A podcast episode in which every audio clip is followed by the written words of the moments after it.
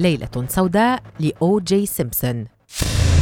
كان أو جي سيمبسون قد تألق في سبعينيات القرن الماضي في لعبة كرة القدم الأمريكية مع فريق بوفالو بيلز حتى اعتزل اللعب عام 1979 ليتحول بعدها إلى التمثيل وتقديم الإعلانات.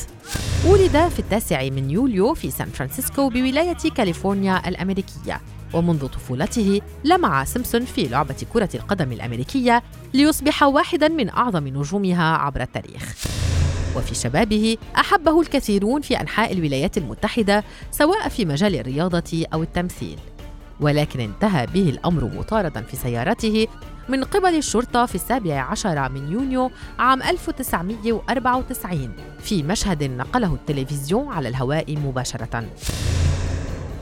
كان سيمبسون متهما بقتل زوجته وصديقها طعنا وقد وافق في وقت سابق على تسليم نفسه للشرطة ولكنه لاذ بالفرار. وأشارت استطلاعات الرأي في ذلك الوقت إلا أن أغلب الأمريكيين البيض كانوا يرونه مذنبا في حين أن أغلب الأمريكيين الأفارقة كانوا يعتبرونه بريئا.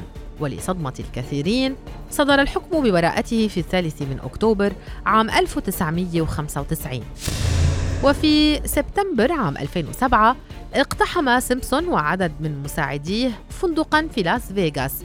به متجران يعرضان تذكارات رياضية اعتبرهما سيمبسون ملكا له وكان اثنان من الرجال مع سيمبسون مسلحان. وأدين سيمبسون في أكتوبر بتهم السطو المسلح والهجوم والخطف وصدر الحكم ضده بالسجن تسع سنوات على الأقل وبحد أقصى 33 عاماً.